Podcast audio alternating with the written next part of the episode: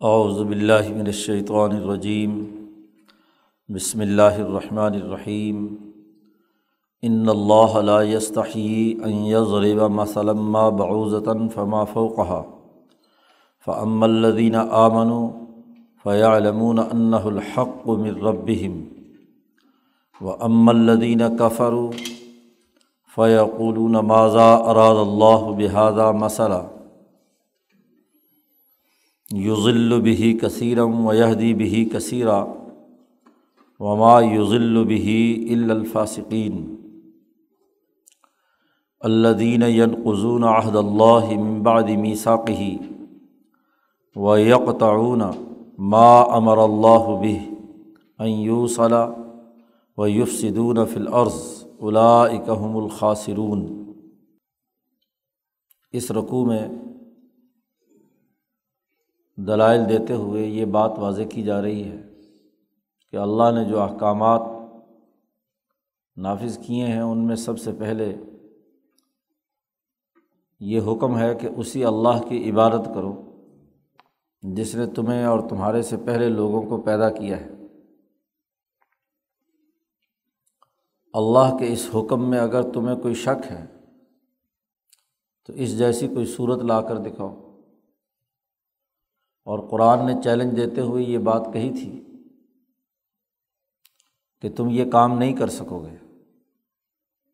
تو یقیناً ایسا ہی ہوا کہ جب یہ چیلنج انہیں دیا گیا اور اس کے مقابلے میں وہ کوئی اس جیسی آیت نہیں لا سکے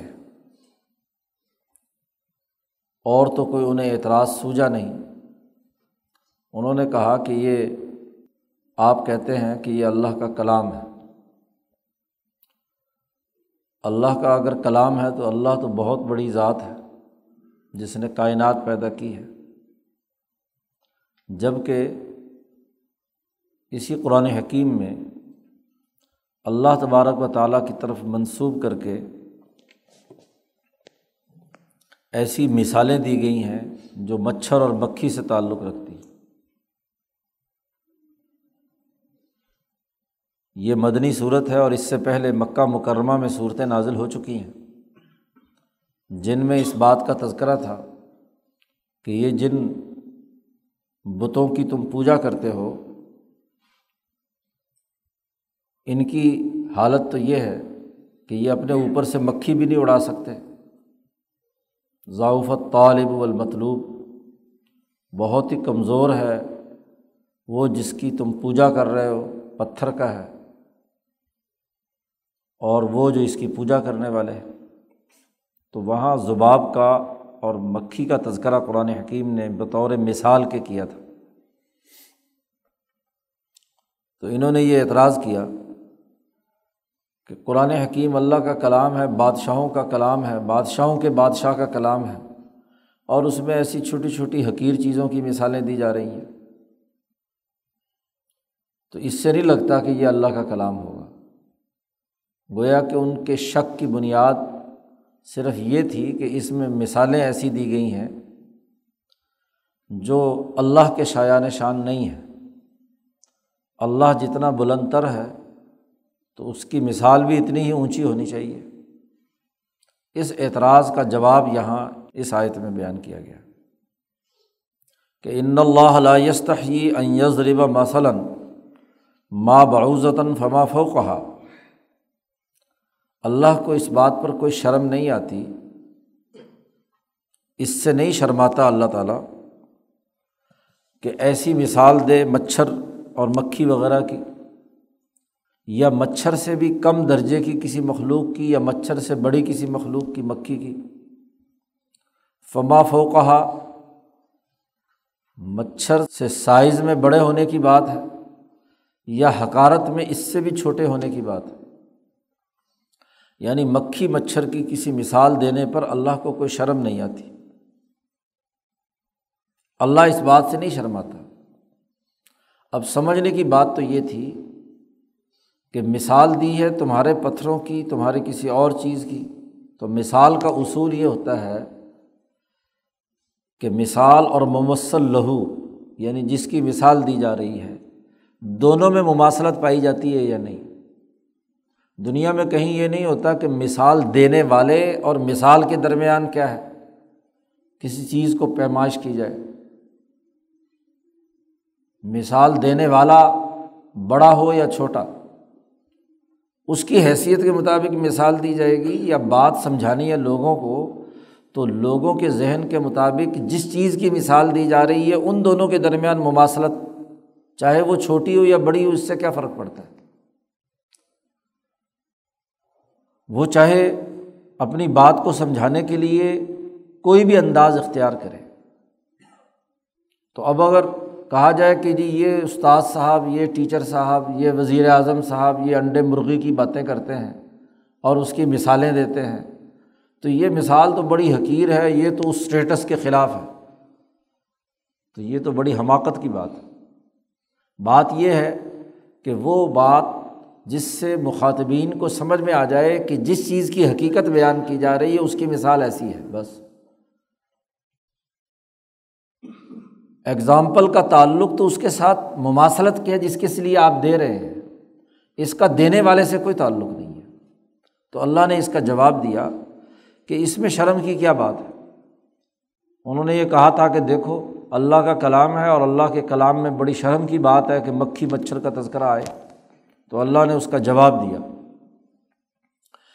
کہ ان اللہ علیہ اللہ نہیں شرماتا یہ کہ کوئی مثال بیان کرے مچھر کی یا اس سے بھی حقیر چیز کی۔ جب ایسی مثال سے بات جن لوگوں کو سمجھ میں آتی ہے جو اس ڈسپلن کو مانتے ہیں، جو اس حکومت کو تسلیم کرتے ہیں فعم الدینہ آمن جو ایمان والے ہوتے ہیں، جو استاذ کی بات سمجھ چکے ہیں، شاگرد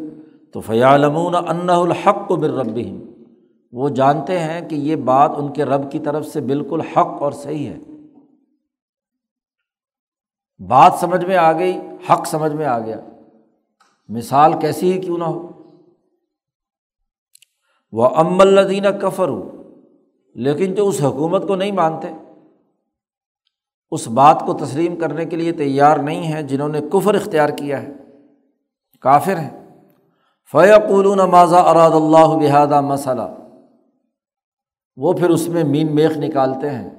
وہ کہتے ہیں کہ اللہ نے اس مثال سے کس چیز کا ارادہ کیا ہے؟ اللہ کی حکمرانی کے منکر ہیں، اللہ کی بات تسلیم نہیں کرتے، اب یا تو یہ کافر حقیقی ہوں یا منافق ہوں، دونوں کے لیے لفظ استعمال ہو رہا ہے۔ جن کے دلوں میں مرض ہوتا ہے، جنہوں نے تنقید، برائے تنقید کرنی ہے، بات ماننی نہیں ہے، تو اور کوئی بات نہیں ملی تو یہ دیکھو جی مثال ایسی دی ہے، انڈی مرغی کی اور مچھر مکھی کی اور اس طرح کی چھوٹی چھوٹی مثالیں دے رہے ہیں۔ بھلا اس سے ملک چلتے ہیں، اس سے ملک نظام چلتا ہے۔ تو یہ وہ لوگ جنہوں نے اعتراض کرنا ہے، اس حکومت کو نہیں ماننا، اس میں مین میخ نکالنی ہے، ان کا رویہ یہی ہوتا ہے۔ فیقول نمازہ اراد اللہ بحادہ مسئلہ قرآن حکیم کہتا ہے کہ اس طرح کی مثالیں جو قرآن میں آئی ہیں یوزل بھی کثیرن اس طرح کی مثالیں بہت سے لوگوں کو گمراہ کر دیتی ہیں۔ بات کی تہ تک پہنچنے، بات کو سمجھ کر اس کے مطابق عمل کرنے کے بجائے اس میں اس طرح کی مین میخ نکال کر، اس میں اس طرح کی اعتراضات کر کے گمراہ ہو جاتے ہیں۔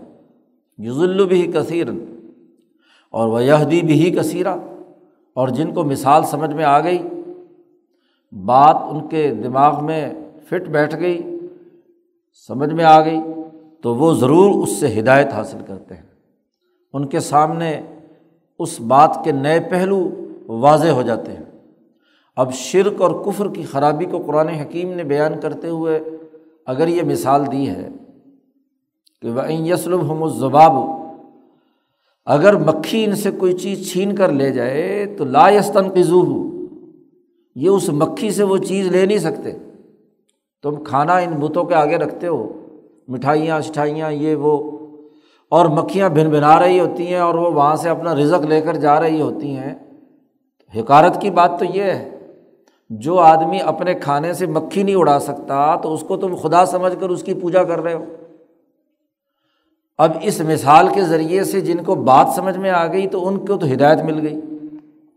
اور جنہوں نے اس پر نظر نہیں کی کہ اس سے ہماری خرابی ظاہر ہو رہی ہے، انہوں نے یہ دیکھا کہ دیکھو جی اللہ میاں مکھیوں کی مثالیں دے رہا۔ بھائی، مکھی کی مثال سے بات کتنی اونچے درجے کی سمجھا دی۔ اس پر توجہ نہیں۔ ہے تو جو کسی ڈسپلن کو مانتے ہیں واقعی سیدھے راستے پر چلنا چاہتے ہیں، ان کے لیے ان مثالوں میں بڑی ہدایت کی بات ہوتی ہے۔ بات بڑی واضح طور پر سامنے آ جاتی ہے۔ ہدایت کا مطلب راستہ دکھا دینا۔ اور راستہ دیکھتے دیکھتے انسان منزل مقصود تک پہنچ جائے۔ یہ سیدھا راستہ ہوتا ہے۔ عربی میں جب لفظ ہدایت بولا جاتا ہے تو اس کا مطلب یہ ہے۔ کہ کوئی آدمی مثلاً آپ سے پوچھ رہا ہے کہ فلانا مکان کہاں ہے، تو آپ اس کو دکھا دیتے کہ وہ فلاں گلی میں، فلاں نکر پر اس طرح مڑو گے اس طرح مڑو گے تو وہ گھر ہے۔ اس کو کہتے ہیں عربی میں اراۃ الطریق کہ راستہ دکھا دیا آپ نے بس۔ اور دوسری بات کیا ہوتی ہے؟ کہ وہ راستہ پوچھ رہا ہے اور آپ اس کو ہاتھ پکڑ کے یا اس کو کہتے چلو جی میں تمہیں وہاں چھوڑ کے آتا ہوں۔ یعنی منزل مقصود تک پہنچانا۔ اس کو پکڑو اور وہ اس گلیوں میں سے گزرتے ہوئے جہاں اس کا مکان ہے وہاں تک آپ اسے پہنچا دیں۔ اسے کہتے ہیں ایسال المطلوب، کہ جو منزل مقصود یا مطلوب تھا وہاں تک آپ نے اس کو نہ صرف راستہ دکھایا بلکہ راستے کے ذریعے سے اس کو وہاں تک پہنچا بھی دیا۔ یہ اعلیٰ ترین درجے کی بات ہوتی ہے۔ تو مثال کے ذریعے سے بات بالکل واضح اور دو ٹوک ہو جاتی ہے۔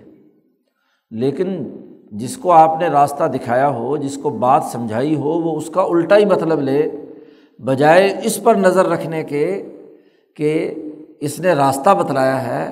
وہ اس راستہ بتلانے والے کے لباس پر اور اس کی پھٹے پرانے اس پر اور کسی اور چیز پر ہاں جی نظر رکھے اور راستے کی طرف توجہ نہ ہو منزل مقصود تک کیسے پہنچے گا؟ تو وہ ام الدینہ کفر فیقول نماز اراد اللہ بحاظہ مسئلہ یوزل بھی کثیرن بہت سے لوگ اس قرآن حکیم کی ان مثالوں سے گمراہ ہو جاتے ہیں۔ اور وہ دی بھی کثیرہ اور قرآن حکیم کی ایسی مثالوں سے اور قرآن حکیم کی اسی آیت سے بہت سے لوگ ہدایت یافتہ ہوتے ہیں۔ حدیث پاک میں آتا ہے۔ نبی اکرم صلی اللہ علیہ وسلم نے فرمایا کہ یہ قرآن حکیم ایسی کتاب ہے کہ یرف و بحا اقوامن و یزا و بحا آخرین۔ کہ اس کے ذریعے سے، ان آیات کے ذریعے سے ایک قوم کو اللہ بلندی عطا کرتا ہے۔ اور وہ وہی ہیں جو ہدایت حاصل کرتے ہیں، اس ہدایت نامے کے مطابق عمل کرتے ہیں۔ اور وہ یزا و بحا آخرین، اور دوسرے لوگ ہوتے ہیں کہ وہ اس کے ذریعے سے کیا ہے؟ گمراہ ہو جاتے ہیں، ذلیل اور رسوا ہو جاتے ہیں۔ تو بات کا بتنگڑ بنانے سے گمراہی پھیلتی ہے اور بات کی درست تفہیم سے ہدایت ملتی ہے۔ قرآن حکیم نے کہا، اصل بات یہ نہیں ہے کہ مچھر مکھی کی مثالوں سے ان کو کوئی سمجھنے میں خرابی آتی ہے۔ اصل بات یہ ہے کہ وما یوزل بھی الفاسقین قرآن حکیم کی اس قسم کی مثالوں سے وہی لوگ گمراہ ہوتے ہیں جو فاسق ہوتے ہیں، بدکار ہوتے ہیں۔ جن کا کردار، جن کے نظریے کے مطابق نہیں ہوتا۔ بظاہر ایمان لائے ہیں، بظاہر اس حکومت کو ماننے کا اعلان کرتے ہیں۔ لیکن اس حکومت کی ہدایات اور اس کے کیے ہوئے فیصلوں پر عمل نہیں کرنا چاہتے۔ بد کردار ہے بد عملی میں مبتلا ہے یعنی وہ اس سسٹم کو توڑنا چاہتے ہیں۔ فسق کے نتیجے میں چیزیں سوسائٹی میں جو چل رہی ہوتی ہیں سسٹم کی، ان میں خرابی پیدا ہوتی ہے۔ تو عمل سے جان چرانے کے لیے وہ کہہ دیتے ہیں کہ جی دیکھو ایسی مثالیں ہیں، یہ ہے، وہ ہے۔ عمل کرنا نہیں چاہتے۔ جب کسی بڑے کی بات پر عمل نہ کرنا ہو تو اس میں لاکھ باتیں نکال لو۔ اور فاسق کون ہے؟ قرآن حکیم نے ان کے تین بنیادی امور واضح کر دیے کہ یہ فسق جو ہے، یہ خرابی اس کے تین بنیادی مظاہر ہیں دنیا میں۔ اللہ دین ینقزون عہد اللہ ممباد میسا کہی سب سے پہلے وہ لوگ جو اللہ کے عہد کو توڑتے ہیں معاہدہ کرنے کے بعد۔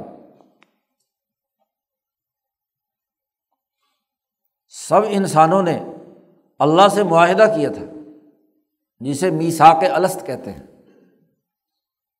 اللہ نے تمام روحوں کو آدم کی پشت سے نکالا اور ان تمام سے پوچھا السط و بربی کو کیا میں تمہارا رب نہیں ہوں؟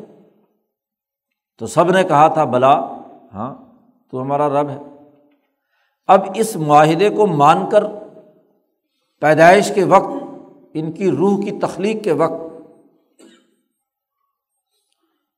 اب دنیا میں آ کر اس معاہدے کو توڑ رہے ہیں۔ نبی اکرم صلی اللہ علیہ وسلم نے فرمایا، بخاری شریف میں حدیث ہے کہ آدم کو پیدا کرنے کے بعد اللہ تبارک و تعالیٰ نے آدم سے اس کی اولاد کی تمام روحیں نکالی۔ آدم کی پشت پر ہاتھ پھیرا اور اس سے تمام اولاد اس کی جتنی بھی قیامت تک پیدا ہونے والی ہے، وہ پیدا ہو کر سامنے آ گئی۔ نسم و بنی، ان کی اولاد کے نسمیں اور روحیں، وہ سب کے سب جمع ہو گیا مجمع۔ آدم کو دکھا بھی دیا گیا۔ آدم علیہ السلام نے وہ روحوں کا جو امبوہ تھا، مجمع تھا، اس کو دیکھا۔ حدیث پاک میں دوسری حدیث میں آتا ہے۔ کہ اس میں بہت سے لوگ مختلف جسمانی نوعیت لیے ہوئے تھے۔ بالخصوص امبیا علیہم السلام، ان کی ارواہ مقدسہ مختلف رنگوں کا اظہار کر رہی تھی جھل ملاتے ہوئے یہ رنگ جب آدم کو نظر آئے تو آدم نے پوچھا اللہ میاں سے کہ یہ کون لوگ ہیں؟ انہوں نے کہا کہ یہ امبیا ہے امبیا علیہم السلام۔ ایک روح میں سے بہت ہی زیادہ خوبصورت رنگ برنگی چیزیں ظاہر ہو رہی تھی۔ آدم نے اللہ سے پوچھا کہ یہ کون ہے؟ انہوں نے کہا، یہ تمہارا بیٹا داود ہے۔ ان کی آواز کی لے، ان کا لہن داودی وہ کچھ ایک نیا ہی رنگ پیدا کر رہا تھا۔ تو آدم علیہ السلام نے پوچھا، اس کی عمر کتنی ہے؟ انہوں نے کہا، اس کی عمر ساٹھ سال ہے۔ تو آدم علیہ السلام نے کہا، بچہ تو بڑا اچھا لگ رہا ہے، لیکن اس کی عمر ساٹھ سال ہے۔ عمر تھوڑی ہے، عمر زیادہ ہونی چاہیے۔ آدم علیہ السلام نے کہا، میری عمر میں سے چالیس سال اسے دے دو۔ سو سال داود علیہ السلام کی عمر کر دی۔ تو اس طرح مجمع پورا جمع ہوا اور سب سے میساک لیا، معاہدہ ہوا۔ تو فاسق وہ ہے کہ جو ایک عہد کر لے، معاہدہ کر لے کسی سے بھی، اور اس انسانی معاہدے کو توڑے۔ یہ تو وہ میساک تھا جو سب نے کیا ہے۔ لیکن اس دنیا میں بھی بالخصوص جن کا تذکرہ پیچھے آیا منافقین کا، یہ ایمان لانے کا میساک کر رہے ہیں دنیا میں۔ کہتے ہیں کہ ہم ایمان لائے۔ ومین اللہ سے میں یقول و آمنا بلّہ اب ایمان کا معاہدہ کیا ہے اور پھر اس معاہدے کو توڑتے ہیں۔ اسی طریقے سے انسانی سوسائٹی کا ایک معاہدہ میساک میساک ہے مدینہ۔ یہ جتنے منافقین ہیں، بلکہ یہاں کے رہنے والے یہ یہود اور مشرق بھی ہیں، انہوں نے ایک معاہدہ کیا ہے مدینہ کی اس ریاست سے۔ اس معاہدے کے تحت اس ریاست کے سربراہ کے احکامات کی پابندی کرنے کا، ان پر عہد واضح ہو گیا ہے، لیکن اس کے باوجود توڑتے ہیں۔ تو دنیا بھر کے کافر اس میساک کو توڑتے ہیں جو ان کی فطرت میں میساک الست میں رکھا گیا۔ منافقین اس میساک کو توڑ رہے ہیں جو اسلام قبول کرنے کی بظاہر شکل میں انہوں نے اختیار کیا ہے۔ اور مدینے کے وہ شہری جو اس میساک کو قبول کرنے کے باوجود توڑ رہے ہیں۔ یا اسی طریقے سے انسانوں کے درمیان کوئی بھی سوشل کانٹیکٹ ہوا ہو، معاہدہ ہوا ہو، اسی درجے کا وہ فاسق ہوگا جو اس معاہدے کو توڑے گا۔ تو معاہدہ کرنے سے پہلے سوچنا چاہیے کہ کرنا ہے یا نہیں۔ لیکن ایگریمنٹ کرنے کے بعد ایگریمنٹ کو توڑنا یہ فسق کی پہلی علامت ہے۔ اللہ دین ین قزون توڑتے ہیں آہد اللہ اللہ کے عہد کو۔ اور دنیا بھر کے جتنے معاہدے ہوتے ہیں وہ ضرور اللہ کے نام پر ہوتے ہیں۔ حلف اس میں اٹھایا جاتا ہے۔ جب حلف اٹھا رہے ہیں، اب وہ چاہے عیسائی ہوں، یہودی ہوں ہاں جی مسلمان ہوں، دوسرے لوگ بھی ہوں، وہ کسی مقدس ذات کے حلف پر کیا ہے، معاہدہ ہوتا ہے۔ دونوں فریق چاہتے ہیں کہ جس کی تقدیس ہمارے دماغ میں ہے، اس پر ہم یہ معاہدہ کریں تاکہ کل کو کسی گرفت میں بھی تو آئیں۔ تو اللہ کے نام پر جتنے بھی معاہدے کیے گئے ہوں ممباد میسا کی ہاں جی معاہدے کے بعد انہیں توڑ دینا، مضبوط کرنے کے بعد انہیں توڑ دینا، فسق و فجور کی پہلی علامت ہے۔ وہ یکتا ماں امر اللہ بھی یو اور وہ اللہ نے جو حکم دیا ہے جن چیزوں کو جوڑنے کا۔ انسانوں کے درمیان آپس میں جوڑ پیدا کرنے کا، خونی رشتہ داروں کے ساتھ صلا رحمی کرنے کا، محلے اور برادری کے ساتھ اجتماعیت کے ساتھ رہنے کا، ایک ریاست کے اندر رہنے والے تمام افراد کے حقوق کا، بین الاقوامی سطح پر انسانوں کے درمیان انسانی بنیادوں پر تعلقات کو برقرار رکھنے کا۔ اللہ نے انہیں باتوں کا حکم دیا ہے۔ تو جو انسانوں کو جوڑنے والا، امن و امان قائم کرنے والا، حقوق پیدا کرنے والا سیاسی نظام ہے، ریاستی ڈھانچہ ہے، برادری کا نظام ہے، خاندانی نظام ہے، اس کو کاٹ دیں۔ آہد اللہ اللہ کا عہد ہے، جو اللہ سے لیا ہوا ہے، وہ اللہ کی توہین ہے۔ اور ہر ایگریمنٹ سے ایک سیاسی عملی نظام قائم ہوتا ہے۔ وہ چاہے خاندان کی سطح پر ہو، خواہ وہ قبیلے کی سطح پر ہو، خواہ وہ ایک شہر اور مملکت کی سطح پر ہو یا وہ ممالک کے درمیان ہو۔ ہر سوشل کانٹیکٹ سیاسی اسٹرکچر قائم کرتا ہے۔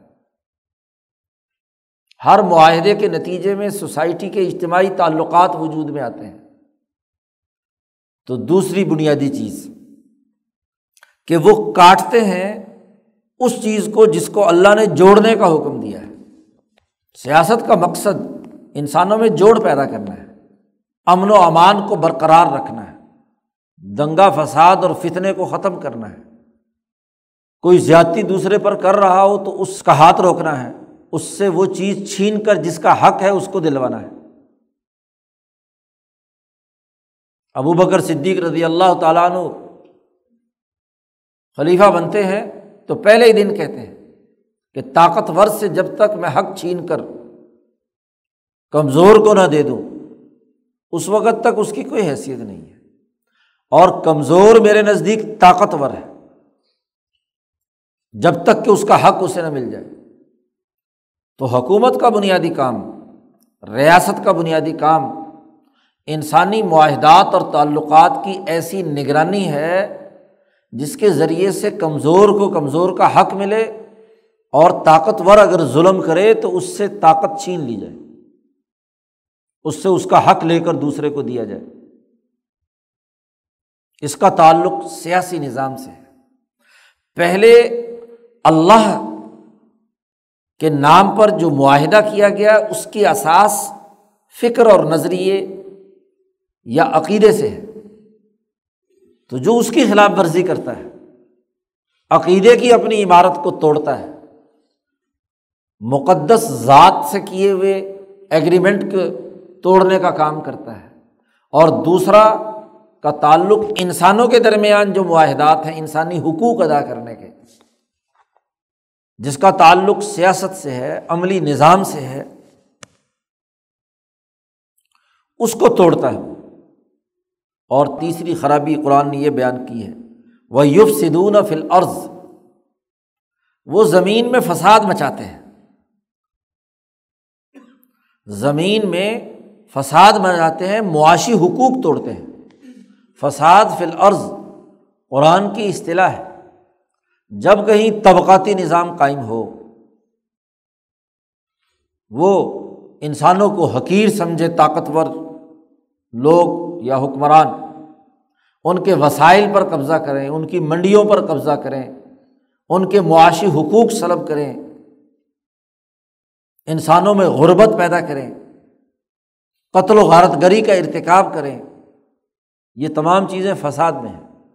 قرآن حکیم نے فرعون کا نقشہ کھینچتے ہوئے کہا ہے کہ ان فرعون علا فل عرض وجہ اعلیٰ شیعین یس تضریف و طوف یو ضب ہو ابنا اہم و یس تحی نسا اہم ان کان من المفسرین وہ مفسرین میں سے تھا۔ تو یہ مفصد کی تعریف وہاں قرآن حکیم نے فرونی کردار کی صورت میں ظاہر کر دی کہ جو زمین میں تکبر کرے، لڑکوں کو قتل کرے، لڑکیوں کو زندہ رکھے، اور یس تضعیف طافت منہم۔ ان میں سے ایک انسانی طبقے کو کمزور بنا دے، معاشی حوالے سے، سیاسی حوالے سے ان کو ضعیف بنا دے، طبقاتی نظام قائم کر دے، معاشی حقوق چھینے۔ سرمایہ دار، جاگیردار، طاقتور حکمران وہ غریبوں کے معاشی حقوق پر ڈاکہ ڈالیں۔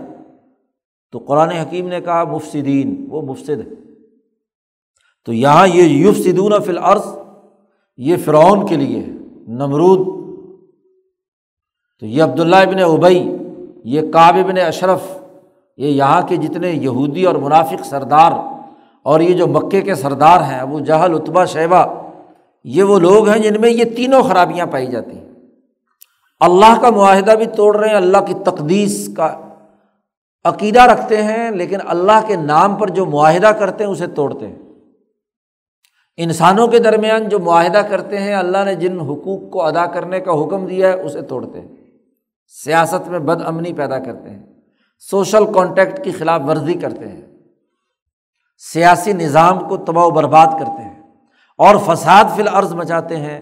لوگوں کے معاشی حقوق توڑتے ہیں، طبقاتی نظام بناتے ہیں۔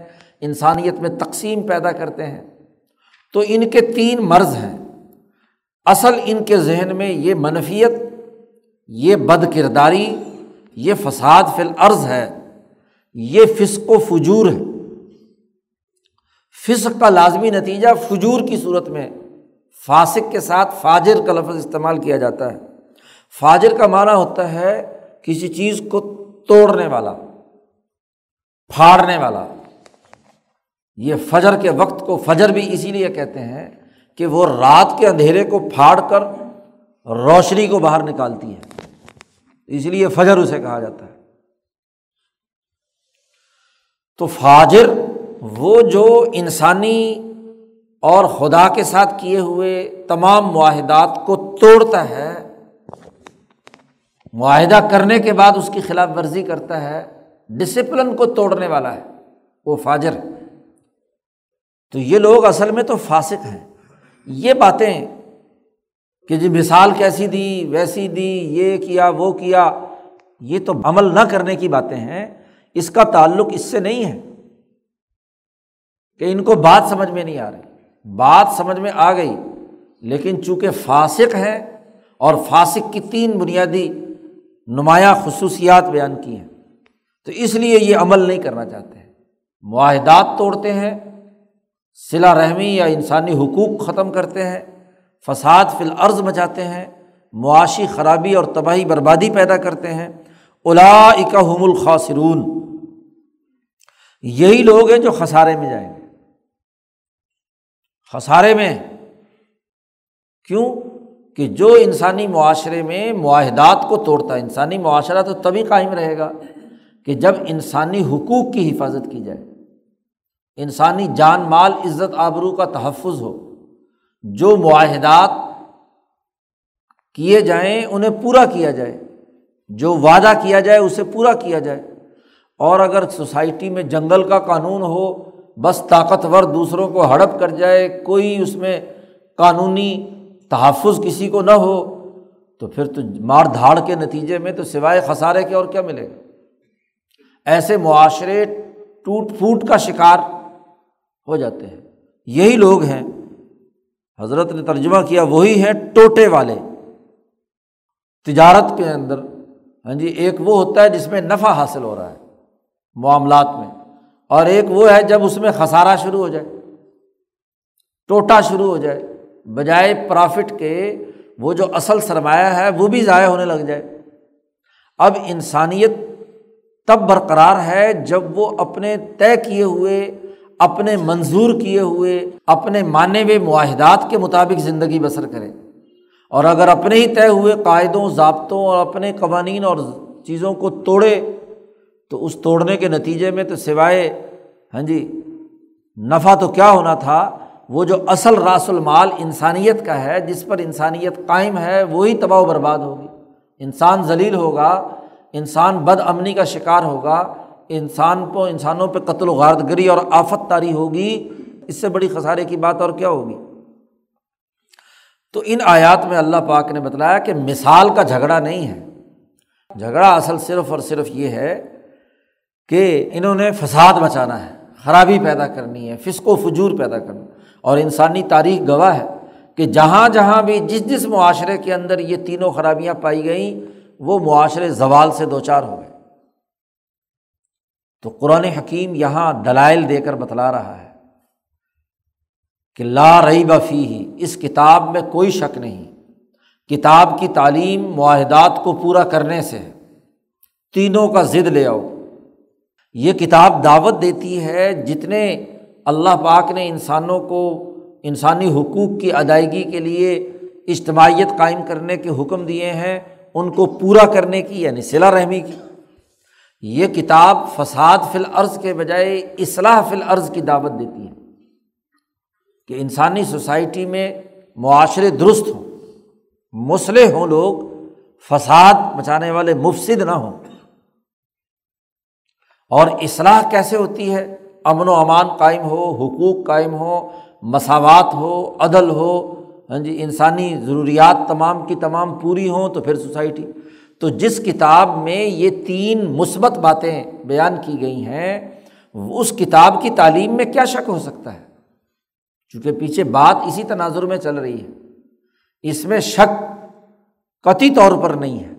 اور پھر تاریخ نے ثابت کر دیا کہ نبی اکرم صلی اللہ علیہ وسلم کے آنے کے نتیجے میں مدینہ منورہ میں سے فساد ختم ہوا، فسق ختم ہوا۔ جب سے ریاست مدینہ بنی ہے، اس وقت سے مدینہ منورہ میں امن ہے، اصلاح ہے، حقوق ادا ہو رہے ہیں، عدل و انصاف ہے، انسانی حقوق پورے ہو رہے ہیں۔ اور جب تک یہ دین کا غلبہ رہا، اس وقت تک یہ تمام امور اسی طرح رہے۔ اور جب دین مغلوب ہو گیا، اس کتاب کی تعلیمات پر عمل نہیں ہوا، کوئی یورپین سامراجی بھیڑیوں نے انسانیت پر قبضہ کر کے غلط افکار و نظریات اور فساد فی العرض کا معاملہ کیا تو دنیا غلام بن گئی۔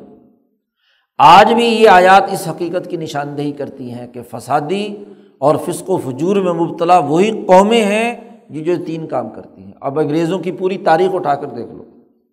ہندوستان میں آئے تجارت کے معاہدے کے ساتھ کہ تاجر بن کر رہیں گے، کاروبار کریں گے، اس ڈسپلن کو مانیں گے، مغلوں کی حکمرانی کو تسلیم کریں گے، لیکن معاہدہ توڑ دیا۔ جی۔ خلاف ورزی۔ پوری ایک دو سو سالہ تاریخ ہے انگریزوں کے معاہدات توڑنے کی۔ ایک معاہدہ کرتے ہیں، آگے جا کر اس معاہدے کی خلاف ورزی کرتے ہیں اور طاقت کے بل بوتے پر فساد مچا کر دوسروں کی مشقیں کس کے نیا میں اگریمنٹ کرتے ہیں۔ آج بھی دنیا بھر میں جتنی تباہی بربادیاں ہیں، وہ اسی ظالمانہ قسم کے معاہدات کی بنیاد پر ہے معاہدات توڑنے کی۔ امریکہ سب سے نمبر ایک یورپ کے بھیڑیے اپنی ایک تاریخی حیثیت رکھتے ہیں۔ تو یہ تو فساد مچانے والے ہیں۔ یہ بات نہیں کہ قرآن میں فلانا حکم ایسا ہے، فلانا حکم ایسا ہے، اس کتاب میں فلانی بات ایسی ہے، اسلام میں مین میخ نکالو۔ اصل بات یہ ہے کہ اس کو ماننا نہیں چاہتے، فساد مچاتے ہیں اور یہ خسارہ ہے۔ اسی لیے یہ قتل عام ہے، سوسائٹی میں تباہی ہے۔ ہر جگہ کے ممالک میں بسنے والے انسان پریشان ہیں۔ اس کے علاوہ اور کیا ہے؟ تو قرآن حکیم کی یہ آیات قرآن کی احکامات کی حقانیت واضح کر رہی ہیں۔ اللہ تعالیٰ انہیں سمجھنے اور عمل کرنے کی توفیق عطا فرمائے۔ اللہ